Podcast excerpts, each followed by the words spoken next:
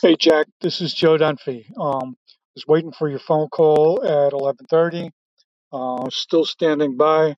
I'm at five five one seven nine five five one seven three.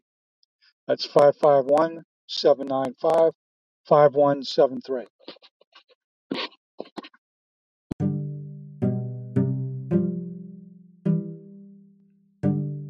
I hope to help you define what success is for you. Every person is unique, having different values and goals.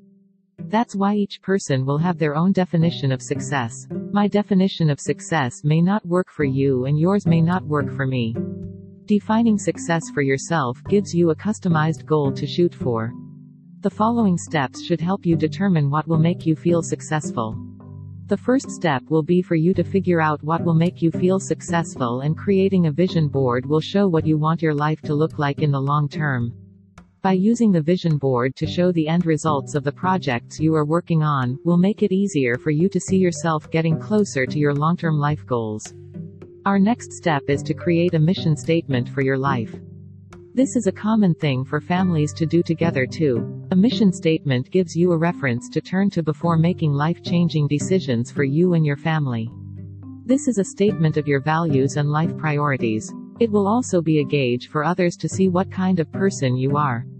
This is about defining your personal, moral, and ethical guidelines to help you on your way to achieving the success you're looking for. Next, you should document your goals in precise terms that are measurable. Make sure the goal and the deadline you set are realistic in terms of being achievable. SMART goals are specific, measurable, achievable, realistic, and time bound. Let go of the fear of failure. Even if you do everything right, things can happen to derail things. Sometimes you make plans based on mistaken information, sometimes through no fault of your own, something just goes wrong. When things go haywire, accept them. Learn from them and keep moving forward. You also need to get control of your finances. Possibly, the most significant obstacle to success, no matter how you define it, is money. To be clear, you don't need money to be successful and in fact, many have been quite successful without much of it. However, you need money to live and when you don't have enough, you become stressed and anxious. This is what will interfere with your success. By keeping control of your finances, money-related stress will not and should not be an obstacle. To fully define success for yourself, you must first know what you want in life, what you stand for morally, and what your values are. While some people can end up successful without a plan, you're much more likely to achieve your goals quicker and easier with a plan.